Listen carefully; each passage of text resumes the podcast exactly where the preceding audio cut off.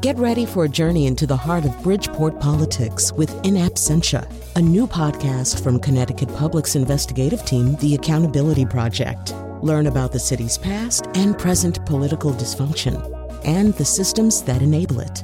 Tune in wherever you get your podcasts. Funding provided by Joe Zimmel and Valerie Friedman. You're about to hear a rebroadcast of Where We Live. It was originally recorded on December 21st, 2017. This is Where We Live. I'm Lucy Nalpathanchil. Oceans make up 99% of living space on planet Earth. Today we hear from the scientists who study deep-sea creatures that make and re-emit light.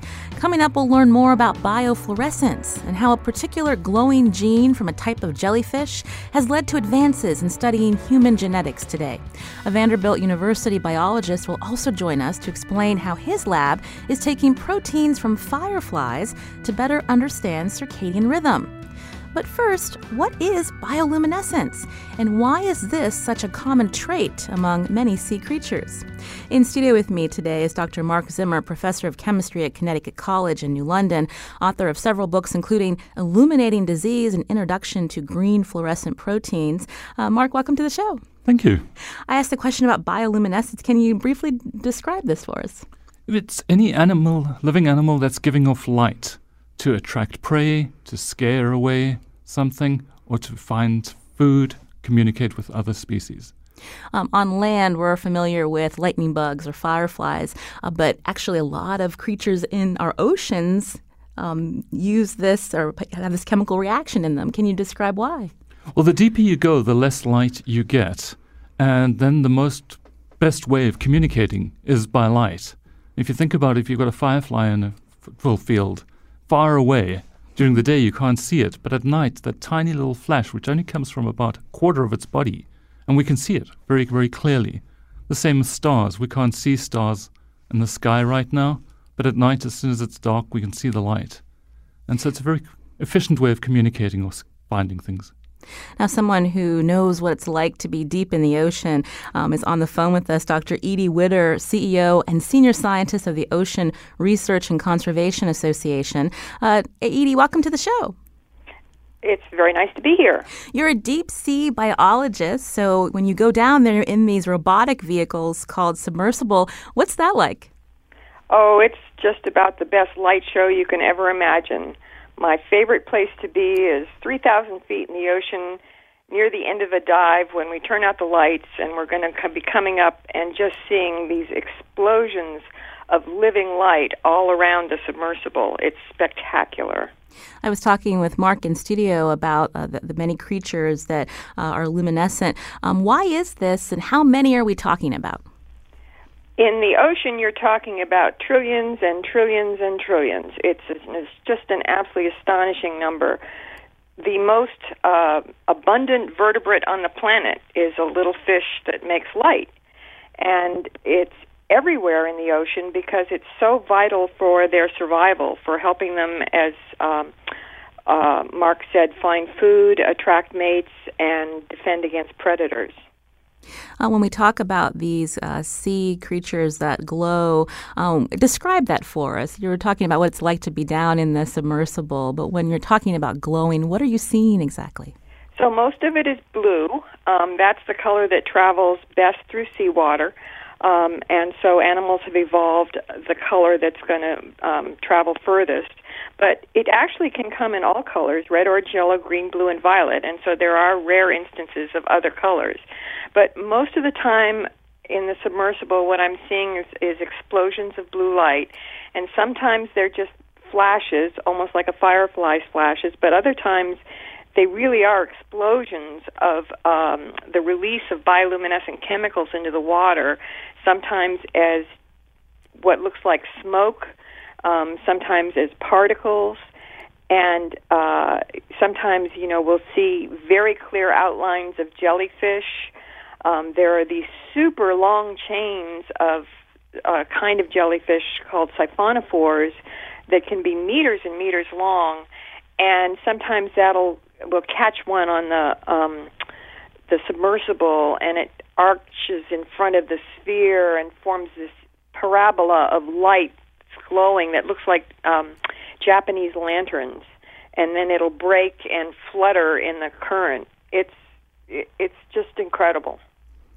In your research, can we find out a little bit more about why these animals at different points are using this light? So one of the most common reasons for using it is camouflage. As you indicated in your opening, we're talking about most of the biosphere on the planet. Well over 99% of the living space on the planet is the open ocean environment, and this is a place where there's no hiding places. There's no trees or bushes or hidey holes. And yet animals have to play all the same games of hide and seek that they do on land. Predators need to be able to sneak up and prey, and more importantly, prey need to be able to hide from predators. And so as the ocean filled up with swifter and nastier predators, the only place to hide was to go deeper where it's dark. And so a lot of animals started to migrate into the dark depths. Trouble is, all the food's at the surface where photosynthesis occurs. And so a lot of these animals spend their lives going between the surface at night when it's safe to feed and then hiding in the dark depths during the day. And in order to be able to avoid being seen, they camouflage their silhouettes. So they produce light from their bellies that exactly matches the color and the intensity of sunlight penetrating from the surface. So if a cloud goes over the sun and dims the sunlight, they dim their belly lights. And it's spectacular. It's the perfect cloaking device. We heard from Mark earlier talking a little bit about fireflies. This is one of the few terrestrial animals that actually can glow. And is that because we have this natural light, this ambient light, that and more places to hide on land? That's right. Presumably as animals evolved out of the ocean and onto land, many of the early inhabitants weren't luminescent, and even if they were, they didn't have the need for it, and so there were plenty of hiding places on land, and so there hasn't been anywhere near the selective pressure that there is in the ocean to develop this enhanced form of visual communication. I'm speaking with Dr. Edie Widder, CEO and Senior Scientist of the Ocean Research and Conservation Association.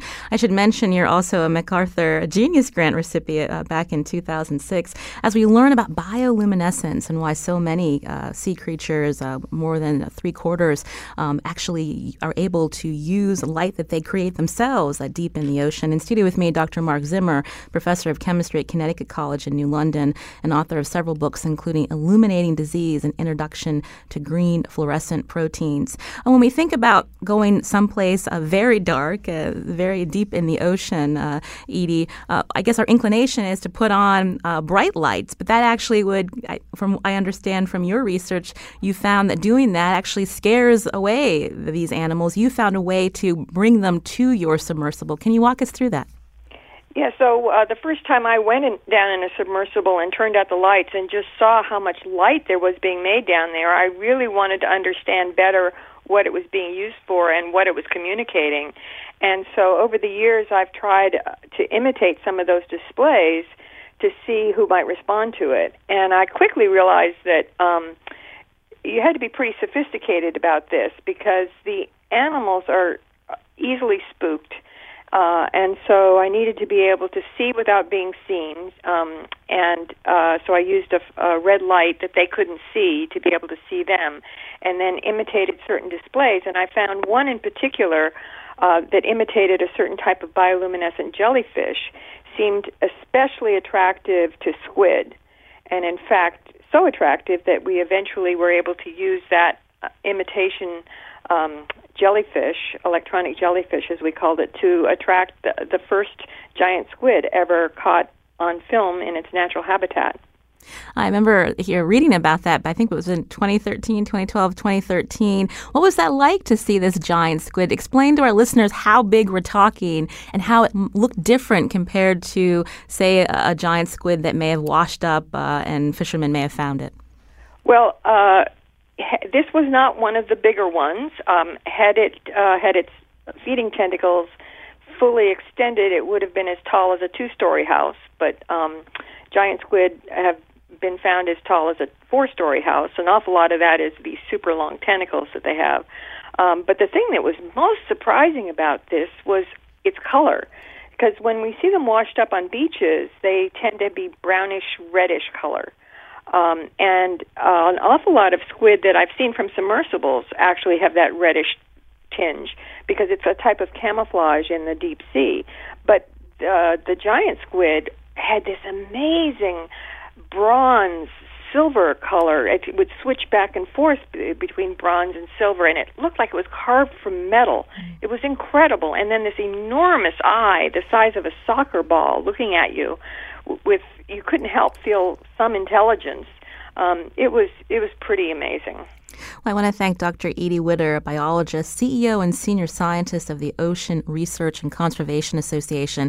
We're going to tweet out a link to one of your TED Talks, Edie. I understand you describe yourself as a bioluminescence junkie, so we appreciate you coming on today to describe this phenomenon to us as well. Thank you so much. Very happy to do it. Thank you, Lucy. In studio with me is Dr. Mark Zimmer, a chemistry professor at Connecticut College. He's going to stay with us as we continue to talk about bioluminescence. And coming up, we're also going to learn about biofluorescence. How does the study of organisms that produce or re-emit light help scientists better understand what's going on inside of cells, including our own? We'll find out after the break. And find us on Facebook and Twitter at Where We Live.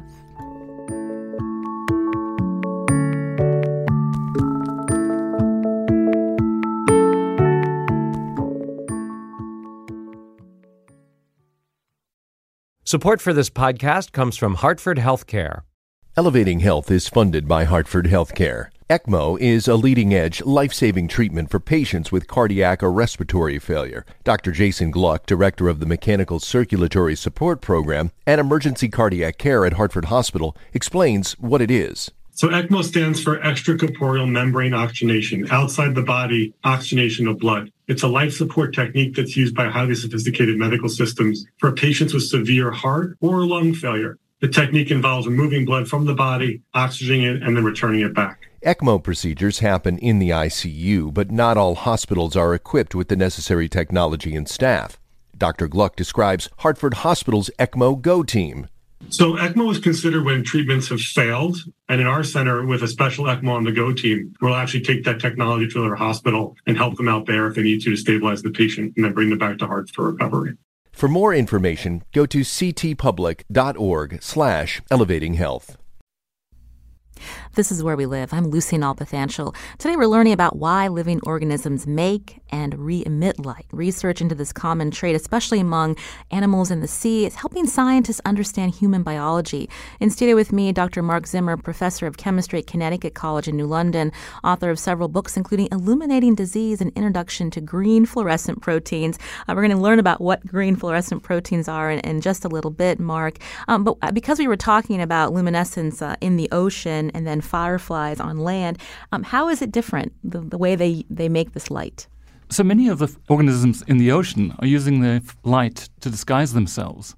The fireflies, I mean, we see them all the time. It's a big beacon. It's like saying, here, come and catch me. And it's only the males that are flying. They're sending a signal to the female. And the female sits hiding at the bottom. And when she sees a male she likes, she'll send a signal, a come hither signal, and the male will fly down. If you next spring, catch a firefly, shake it. You'll have caught the male because that's really the only one you see, and then lick your hand. It'll taste disgusting. And it turns out the males make this leucophagan, it's called. Mm-hmm. And so bats don't catch them and birds don't catch them. There's one species of firefly where the female, once she's attracted a male, will attract a male of a different species, and then she'll eat him, spit out everything, but this repellent. And she's the only female species, if you catch the female, who can also give this oozy, disgusting smell or tasting stuff. And that also protects her eggs? It protects her from being eaten because she does have to flash a light very briefly. Nobody really knew why she ate the male because while they're in the flying stage, they don't eat. And so why would she actually attract a male from another species and eat that male? And it turns out it's just to get this repellent and to defend herself. Speaking of fireflies, our next guest does research using this protein from fireflies. Dr. Carl Johnson is professor of biological sciences at Vanderbilt University. Carl, welcome to the show. Hi, thanks for having me on. So we were talking about sea creatures that are bioluminescent, and you actually focus on a gene in the firefly in the work that you're doing in your lab. Why use these firefly proteins? There's actually a lot of different organisms that bioluminesce. There's fireflies.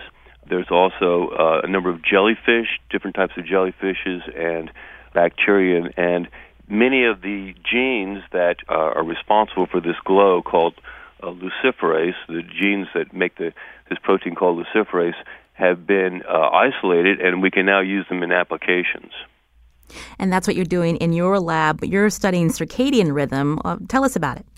First, let me just say that one of the major applications of using luciferases has been as a way to assess expression of genes, what we call gene expression, when genes get turned on, when they get turned off. And by having a gene from another organism like the luciferases from bioluminescent creatures, we can then assess in another organism like human cells whether a gene's been turned on and off just by whether the cells start glowing or not. And so this is what we call making a transgenic organism. We take a gene from one organism and put it into a different organism. So we have been able to clone, many different laboratories have been able to clone the genes that encode these luciferase proteins that create light in the bioluminescent organisms. And then these genes have been able to then put into other organisms, such as human cells, under the control of genetic elements that allow us to know when these genes would normally get turned on and off. And so now they become a way of visualizing or reporting when genes get turned on and off. And so that's probably most familiar to people in the case of, for example, a tumor cell. When a cancer happens, some genes get turned on, some genes get turned off, and it's possible to put a luciferase gene into a cancer cell and see when the cell becomes cancerous, it turns on, and then the cell becomes luminescent. So that's kind of a turn-on that is it's kind of like a signposting or a spotlight in a certain kind of cell that this cell's gone bad, and we're using the luciferase as a reporter to see that as a label. But it turns out that gene expression is very dynamic, and genes are getting turned on and off all the time. There's a temporal aspect to that, such as in your stomach, genes are getting turned on when you eat a meal and things like that. And so it's also possible to use luciferases to see changes in gene expression, not just to turn on, but turning on and off. So that's how people that work on biological clocks, like me, have been able to really take advantage of the luciferases that bioluminescent organisms make. Because as the clock turns genes on and turns genes off, we can, by a number of genetic tricks, make it turn on and off the luciferase gene that we insert. And that way, the cells start to glow rhythmically. And that dramatically changed how you were doing research before. You had to stay up at all hours of the day to get your research done? That's absolutely right. Thank you for saying that, Lucy, because when I was a graduate student 30 years ago, if we wanted to measure biological clock phenomenon, I remember staying up for 3 days in a row and taking time points every 2 or 3 hours, and it was very grueling. And we could only do a few samples. Nowadays, with the luciferase reporter that comes from the bioluminescent organism, we can automate the system by using a very sensitive camera or a very sensitive light meter type apparatus. And we can be looking at thousands of cells, thousands of organisms at the same time simultaneously. So that's why it's been so useful in the case of looking at biological clocks. So let me just mention why biological clocks are important. So the technical term for them is circadian rhythms, and they are controlling our daily activities. They regulate our sleep.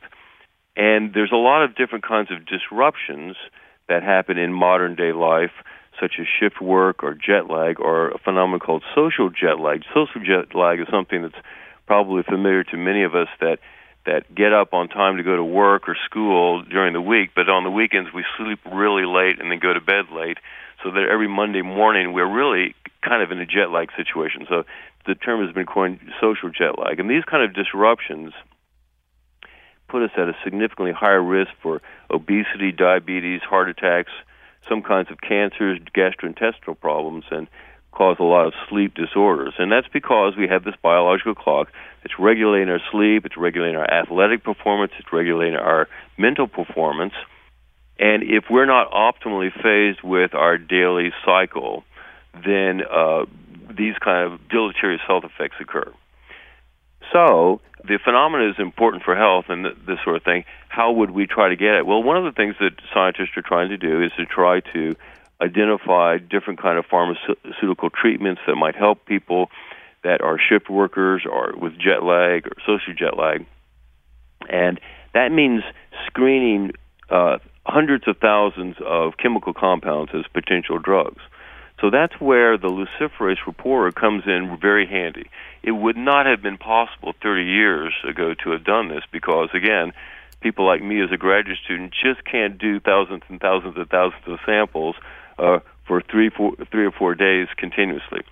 So what's been possible to do is to take human cells, insert a luciferase gene coming from a bioluminescent organism such as a firefly, and have that luciferase controlled rhythmically by the biological clock so that we see these cells now become glowing rhythmically. We can assess how the clock is running by this bioluminescent reporter, and then we can dispense these cells out into many different kind of test tube equivalents and measure the glow of thousands of them at a given time, and so we can test hundreds of thousands of different drugs over the space of a few months, which is what a big pharmaceutical company or other kind of a chemical screening facility needs to do in order to assess whether certain compounds might act as drugs that might be useful in treating biological clock disorders.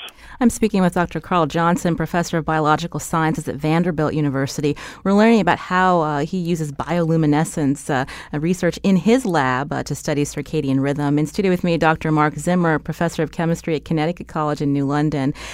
We're talking about bioluminescence. There's also biofluorescence. You primarily study biofluorescent proteins. Tell us the difference between luminescence and fluorescence. So luminescence, if you had a dark room and you had, for example, a firefly, you can obviously see it. If something's biofluorescent, you wouldn't see it. Fluorescence is when you shine a light on something, it absorbs that light and then gives you back light of a different color with less energy. And typically, as Edie said right in the beginning, in the ocean, blue light travels the furthest. So most organisms that are fluorescent from the ocean, if you shine a blue light on them, they'll give you back a color like green. Mm. And so that's biofluorescence. We can't see it. We typically need glasses on, so we don't see the blue light because that would be too bright. But fish only see a small part of the colors that we do. And so they can actually see fluorescence. We, for example, can't see infrared or ultraviolet, but a mantis shrimp can see ultraviolet, infrared, and visible light. So we can all see different colors. We heard Carl Johnson talking about the importance of this research, especially in medical advances. Talk us through when the green fluorescent protein was discovered. This was something that led to the 2008 Nobel Prize in Chemistry, a very big deal in the research and science community. What exactly is it and how it was discovered? So it was discovered by a Japanese researcher, Osamu Shimomura, while he was at Princeton, who was trying to figure out how jellyfish, a certain type of jellyfish called Aequorea victoria, gives off light. And it gives off green pinpricks of light. And everybody thought it would be luciferase, which we've been hearing about, the most common way of making light. But he had to catch about 1 million jellyfish, took him about 30 years, and he figured out that the jellyfish had something like luciferase that made blue light. But then there was something that sucked up all this blue light and immediately gave it off as green light. And it was called green fluorescent protein. And so he was just interested in figuring this out. He didn't want to use it or anything like that. There was another scientist, Doug Prasher. He thought, wow, we could take this gene, this recipe to make this green fluorescent protein, and we could stick it at the end of any other recipe. So you can think of it as having a recipe for a cake, and you sneak on the extra icing recipe. So whenever somebody makes a cake, there's a bit of extra icing. Here, whenever a protein's made, There's like a little light bulb at the end of it, and you can see where it goes. And he proposed to do this with cancer. So one of the problems with the cancerous growth, the tumor, is you actually need to cut it out, do a biopsy, look under a microscope, and then you can tell, is it a cancer or not? And in a mouse or in a person, you can't see if the cancer moves around, but if you made it fluorescent, so you shine a light on it and then it gave off green light, you could see where it moves. And so he proposed to do that. And he caught 70,000 jellyfish, found the recipe, the gene, how to make it, made it in bacteria, but it didn't glow. And he gave up, and not surprisingly, because if a protein is just a bunch of amino acids, and they have to fold in a certain way. You can think of it as a sentence. If you read a sentence, it doesn't magically fold into something and light up. And it's the same in proteins. There was no protein known that would fold itself and then light up. So Prasher gave up. Marty Chalfie at Columbia read this paper, had a student, and tried to do it himself with a student. But there'd been a new technique called PCR. They did it, and it lit up.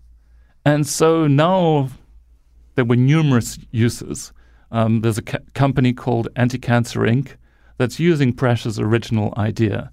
They take human cancers, genetically modify them so they glow green, put them into a mouse, and then you can shine a blue light on this mouse, and you can see a single cancer cell anywhere in the mouse. So if it's a breast cancer, one cell breaks away, goes into the lymphatic system or the blood system. You can track this single cancer cell, see does it stop and grow and cause a new tumor somewhere, or does it just die? Mm. And you can track all of this in real time. So it's become incredibly useful. And then there was somebody called Roger Chen who came up with the idea of, well, let's find different colors, red ones, blue ones. And so you can do this in two ways. You can go into a submersible and try and find fluorescent organisms that give off red fluorescence, or you can go into the lab and change the one you have to give different colors. And we now have a whole rainbow of colors.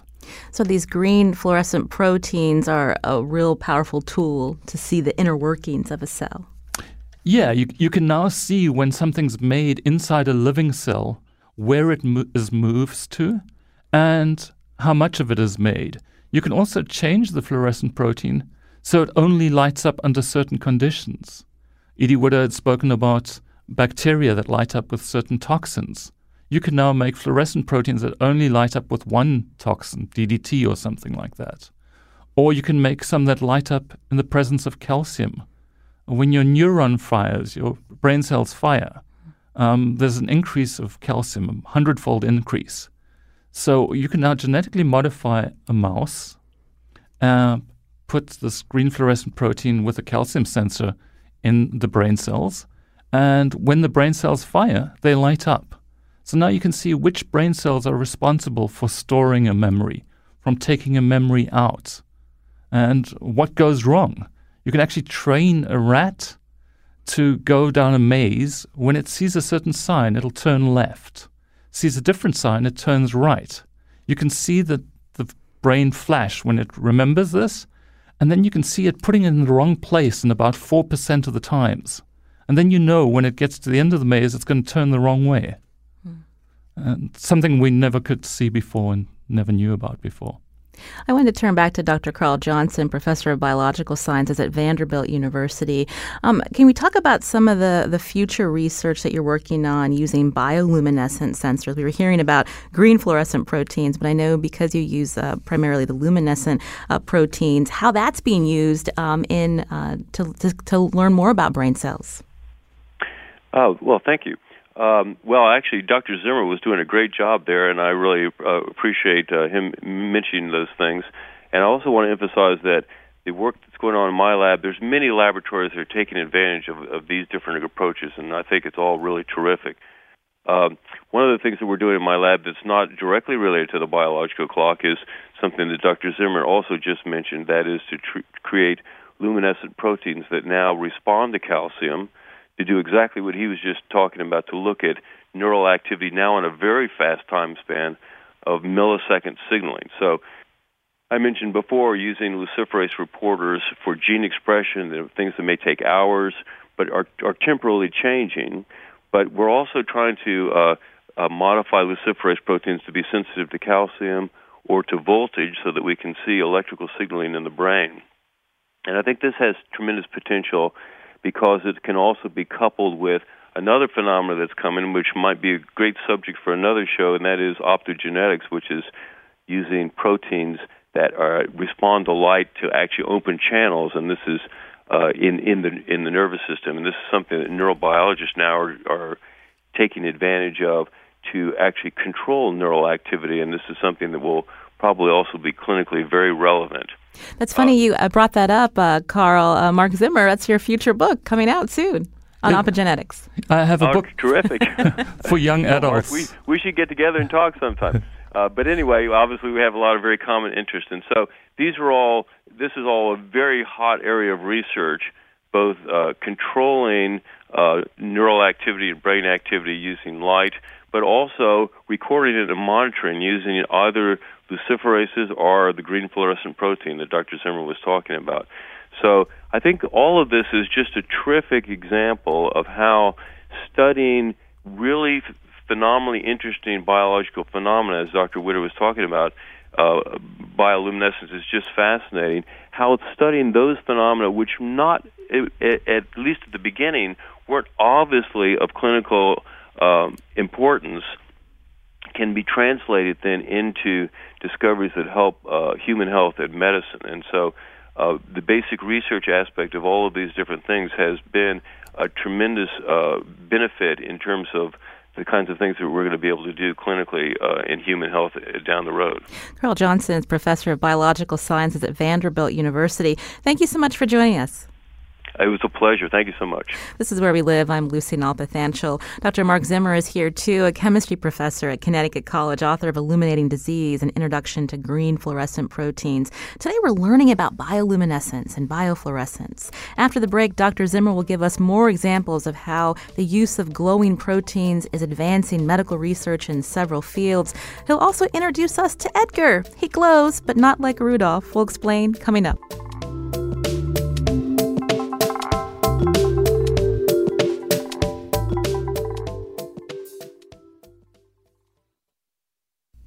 This is Where We Live. I'm Lucy Nalpathanchil. Today we're diving into science on the show. Have you heard about bioluminescence or biofluorescence before?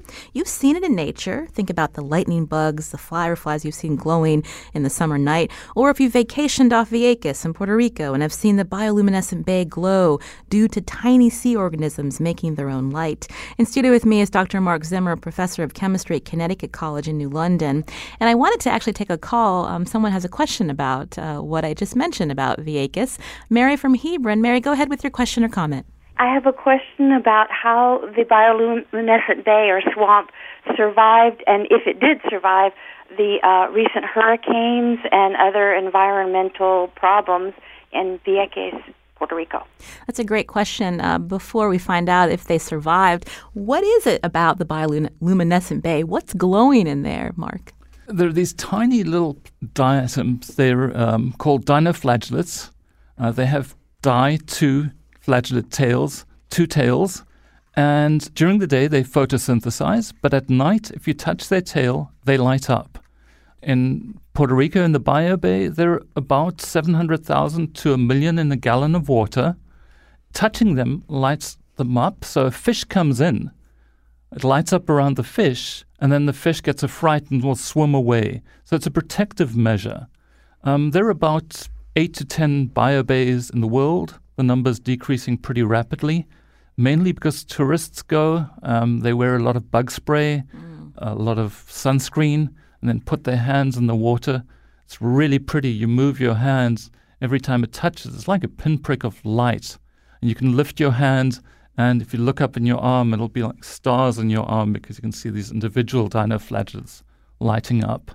The reason they're in these bays is the temperature is exactly right. So they have to have a very narrow entrance, have to be about 4 to 10 feet, no deeper than that. and mangroves around help as well. So if any of this changed during the hurricane, then there would be a problem. If the entrance, and the entrance in the Mosquito Bay in Vieques is quite a long one, if that hasn't changed, then the bay is probably actually doing better now without all the tourists and will recover well. I know the bay in Fajardo has been doing really badly for the last 2 years, and this is probably just what it needed. Unfortunately, the people in Puerto Rico are not, but... We were talking about bioluminescence and how Carl from Vanderbilt is using it in his lab to understand circadian rhythms. But what are some other ways that bioluminescence has been used? In your book, Bioluminescence, Nature and Science at Work, you talk about ATP testing. Tell us what that is specifically and how it's helping researchers in their labs. So ATP is your body's source of energy. Everything we eat at some point will get converted to ATP, and then we can use it for energy. Your brain gets its energy from ATP. We make probably about a quarter of our body weight of ATP every day. All living organisms have ATP. So it's really a way of figuring out, is something alive? If it makes ATP or has had ATP, it's alive. Firefly luciferase needs something called luciferin and ATP. So if you have no ATP, it won't glow. So you can now have a test for life. You can have like an earbud, and inside the earbud, it's saturated with luciferase, and you push it along a surface. If there's anything that had ATP, it would glow. So Coca-Cola and abattoirs and people like this, they use this for a test. Are there any bacteria on the surface? Is the surface contaminated? Before this test, you used to have to actually take a swab, grow it on a petri dish. This took days. And then you'd know, oh, yeah, it's contaminated. On the Mars rover, there was a luciferase test for ATP to see, is there life on Mars? It didn't light up. Earlier, you talked a little bit about how the green fluorescent proteins being used in labs to advance medical research. There was something that I'd heard you speak about in a TED Talk about pregnancy and women that are at risk for heart attacks. That's really fascinating. Can you walk us through briefly? So if somebody has a heart attack, the heart gets depleted of oxygen, the muscles die. And if the person survives the heart attack, those muscles never recover. In a zebrafish, they recover, but not in humans, except in pregnant women. Pregnant women have a heart attack, and it's more common than we would think, survive, they'll recover. And so what's happening here? Hina Chowdhury is a cardiologist at Mount Sinai. She had this crazy idea that if somebody has a heart attack, a distress message is sent out. Basically says to the body, help, I've had a heart attack. The molecule that's sent out, but there's nothing in the body that can help. In a pregnant woman, that message goes out, goes across the umbilical cord to the fetus. And now the fetus has embryonic stem cells, and they're released in response to this molecule. They go into the bloodstream, which will go to the heart, where this molecule, this distress signal comes from, and they'll fix the heart muscles. So how do you prove this? Hina had this really simple experiment. She took a female mouse, a normal female mouse, so nothing in the female mouse glows, and a male where every single cell is fluorescent, like Edgar, who we'll talk about later.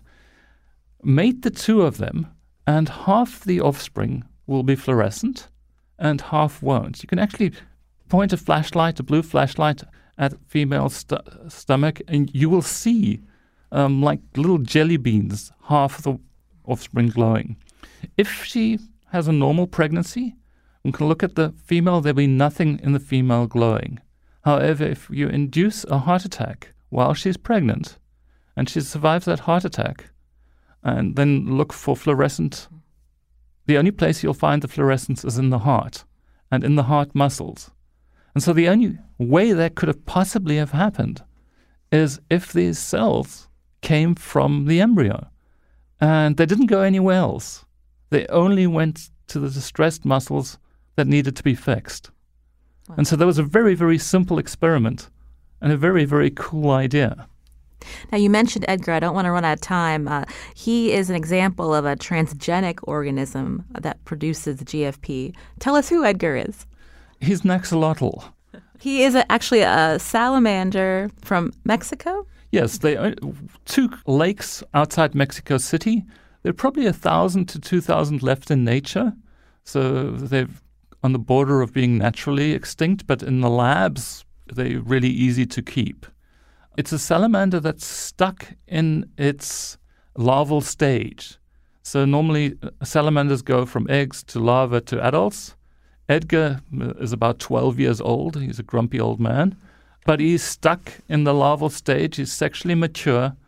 But what that means is also he's incredibly regenerative. If you were to cut off his leg, he'd be able to regrow it. If you cut off his optic cord, he'd be blind for a couple of weeks and then would be able to regrow his optic cord. So he's very interesting because of that. And so he's been genetically modified, so every single cell glows green. I just use him to take to high schools and show kids. But you could, in theory, take stem cells from him, implant them into a salamander. If they differentiate and become something new, like cone cells in the eye or skin cells, if they came from Edgar, they'd glow green. And so you'd know where they came from. Now, we talked about how valuable this is in modern biology. Challenges in getting research, especially from the federal government, to keep this kind of research going. To me, the important thing is the basic research question that we've come to. Osamu Shimomura got funding to find out why the jellyfish gave off light. In today's climate, he probably wouldn't have got that money because there was no end result, no practical use for it. There are probably thousands of organisms in the oceans that have very, very useful proteins that we can use. For example, optogenetics, that protein comes from algae. And one can take these algae that respond to light, they use this to find out where the sun is, and put this into a brain cell, shine a blue light on the brain cell, and the brain cell will fire. Who knew that was an algae? And so we needed this basic research into algae to know this before we could actually use the proteins. The same with the fluorescent proteins. Well, I want to thank Dr. Mark Zimmer again. He is a professor of chemistry at Connecticut College in New London. We'll look forward to your new book. Tell us again the title. It's Lightening Up the Brain, The Science of Optogenetics. I want to thank you for giving us a glimpse into, again, this very powerful tool being used in research in many labs. Thank you so much, Mark. And thank you for having me here. I'm Lucy Nalpathanchil. Thanks also to our technical producer, Kion Wolf. WMPR's executive producer is Katie Tolarski. Special thanks to Lydia Brown. As always, thanks for listening.